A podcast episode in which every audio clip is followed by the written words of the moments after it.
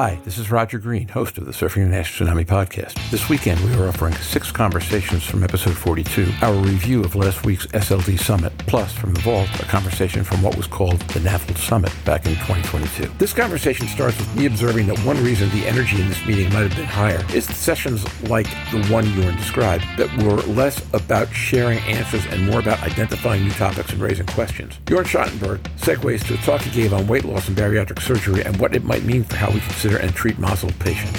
Louise Campbell asks whether the audience for this meeting was more diverse than in previous years, specifically mentioning the Society for Obesity. Jorn mentions that the impact of the video stream made the meeting far more accessible than in past years. Hannes Hagström notes that going forward, he would like to hear questions from different specialties and, in fact, more from general physicians and surgeons than in years past. I mentioned that I saw more cardiovascular discussion in this meeting than in prior years, and also perhaps speakers from more different geographic regions, a broader cross-section of the globe. I also mentioned a session on new techniques and their pitfalls and promises that again raised more questions than answers. Jorn notes that the outcome from this basic science is pivotal because it will define the targets for future drug research. The rest of our conversation revolves around the impact of making our focus less liver specific and more metabolic or multi-organ. And in closing, Louise Campbell asks what came up in the meeting that we can be using now, and Hannes Hagström goes back to diagnostic pathways and pursuing broader use of FIB4 in screening. The SLD Summit 2023 revealed some of the new energy and areas for research brought about by the nomenclature change and presented existing new concepts for basic science and drug development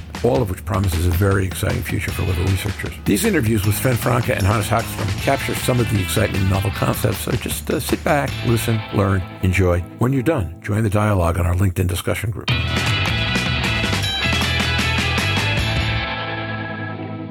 Jorn, when you talk about the uh, energy in the meeting, one of the things that struck me as energizing was that session and several others that really didn't come with answers, but came with questions or progress reports that weren't quite, quite ready. I mean, things that aren't quite ready for prime time yet, if you will. Jorn Schattenberg. And it was. And I missed Geltrude Mingrone, who has a huge bariatric uh, surgery session, and she presents some data on the independent, weight loss independent mechanisms of these bariatric surgeries. And again, that lines well with a session I did uh, on bariatric therapy. Still the concept that we can use weight loss and weight loss independent treatment effects from those bariatrics therapies, and we can learn something in the field. I, I, thought that was interesting. Can you summarize what we can learn in 30 seconds or two minutes or some reasonably short period of time? We're heavily discussing weight loss these days, but clearly, in particular in the advanced disease stages, we'll need more than weight loss. So while very effective weight loss drugs might cure a lot of the F0, F1 MASLD treatments, we'll be looking at liver targeted specific therapies that could come out of the out of the realm that I discussed that could come out of weight loss independent effects we're seeing with those weight loss inducing agents, let's say glucagon receptor activation in the liver, but we'll have to understand that better. And as such, I think uh, there is still a lot of room uh, independent of all the progress we've made with treating obesity in these patients. And I think that last session gave us a, a lookout on a, an idea of what might be coming. That's exciting. Louise or, or Hans, any questions for Jorn about that session? Hannes Hagström. No, I think uh, it was a very interesting session with a lot of novel therapeutics that might come up I'm always a little bit afraid that we will have to do very expensive drugs in a very large population. But if we, as you say, Jorn, can narrow down the population that, that we want to treat with these more expensive drugs, then uh, perhaps there's a the role for them as well. Louise Campbell. My main question was I got a sense, I didn't attend the meeting, but I got a sense from looking at social media, there was a more diverse audience. The Society of Obesity were tweeting, so they were obviously present. I wasn't sure how diverse the audience were, but it was really nice to see other societies who are, are co partners in these diseases weighing into steatotic liver disease on the positive and how it can ch- help and change their community. Was there a feel that there was a, a, a different dynamic in the room? Uh, Louise, you, you're talking about the different dynamic among the different stakeholders. Yes, there seemed to be certainly more visible presence from those outside the meeting, like myself, who got it on Twitter and things like that. There was a bigger stakeholder presence there than maybe at Paris NASH, for example, because that was only a couple of weeks before. Yeah, so I think you can compare it with Paris NASH because it's a speciality uh, meeting. EASL SLD Summit clearly has a bigger footprint. I watched the first session given by Matthias Heikenwelder on the immunophenotype of HCC and MASH from the car driving from the airport to the meeting, and it felt like I was there. So the opportunity to follow through the web stream, I think, opens up this to a larger crowd, and you have a larger uptake. And I'm going to be excited to hear what Ian thinks because he wasn't uh, physically attending, but I think he went uh, back and maybe saw some of the sessions. So in general, I would say yes. It's still a heavy crowd, so we haven't had cardiologists attend, but the EASLD summit is clearly a highlight. And I think it, in its next version is going to happen in January 25. So we're going to have a year of pause uh, in between, and there will be a lot of uh, things coming up in the meantime. So uh, I think it has a special vibe. Are they stealing the hashtag go skiing strategy or January for a different reason? Uh, I don't think they've arrived with hashtag, but.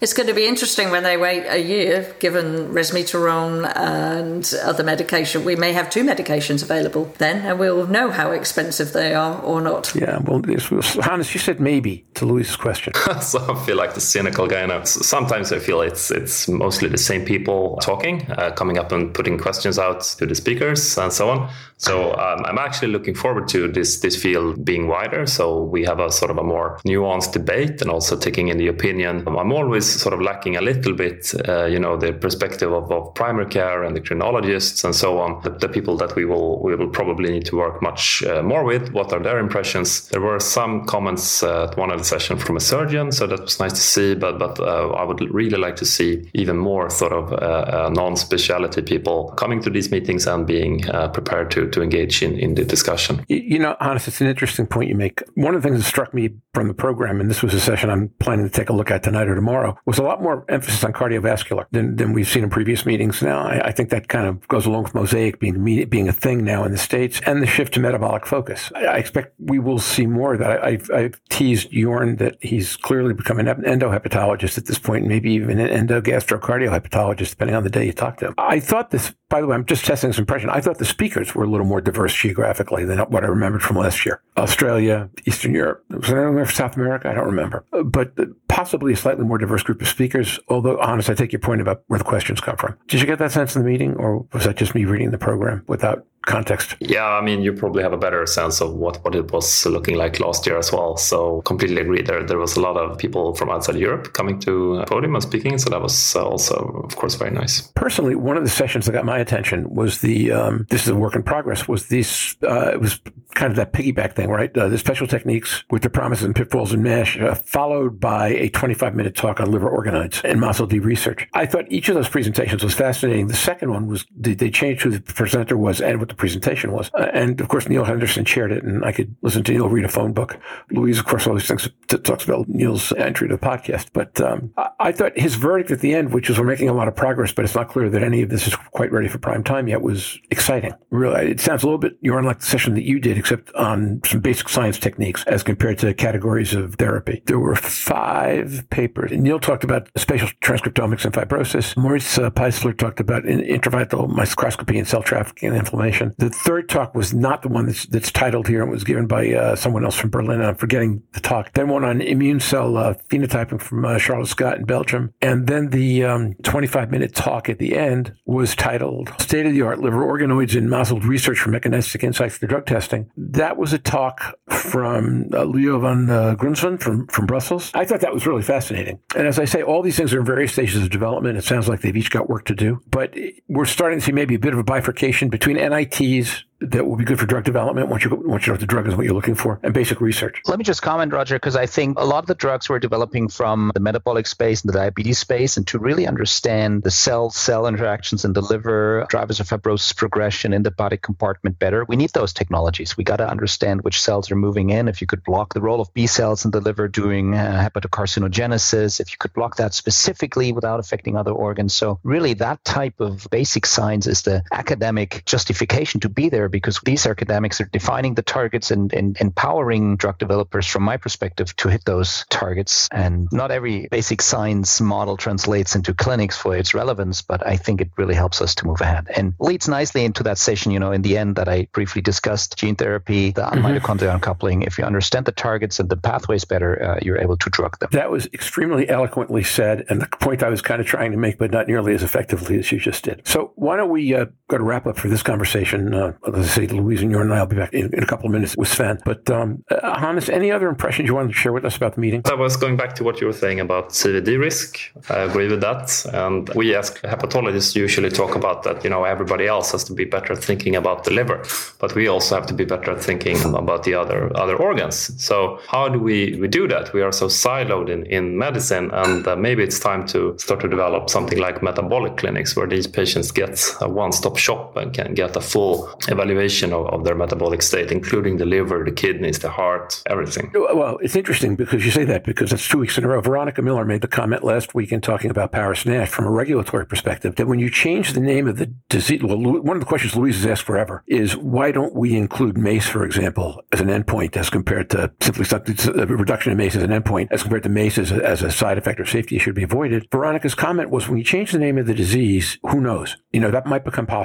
Agencies might look at it differently. Yeah, it's also probably possible to factor in this in a design where you use the sort of the win ratio. It's a pretty concept that they use a lot in cardiology. I don't think it has come to hepatology yet, but where you, you can have a hierarchy of, of outcomes and, and um, weigh those against each other to see uh, if the patient is sort of a winner or a loser, depending on, on what treatment you get. So maybe that's something for future trials. I just want to ask these are basic science conferences, they're about the future developments, the potential drug targets. What can we take practically away from this conference to start to help our patients now? We have a problem now. Science takes a long time to get anywhere. But where are we now as the end of the SLD um, summit in Prague about being able to put this into pathways to try and help our populations? In the next couple of years? Well, I, I, agree, Louise. We might not have the perfect tools. We don't have the perfect diagnostic. We don't have the perfect prediction tools or any perfect treatment, but we have to do something today. So I think it's uh, necessary that we, you know, as a community say that to our partners, like, okay, we,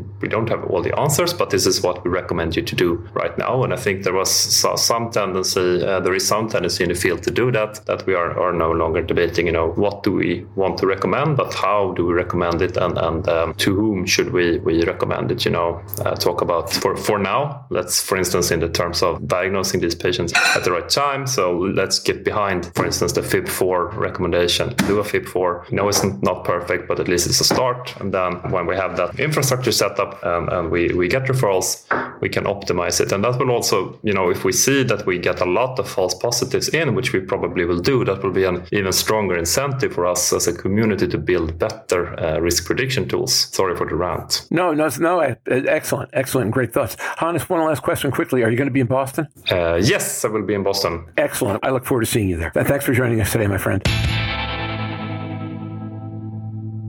And now, back to Roger. We hope you've enjoyed this recording. If you have any questions or comments about the content of this conversation or the entire episode, please put them in the review section of the page from which you downloaded this conversation or send an email to questions at surfing-dash.com. We'll be back next week with our first round of individual interviews, and we'll announce our subjects and topics early in the week. Until then, stay safe, surf on. We'll see you on the podcast. Bye-bye now.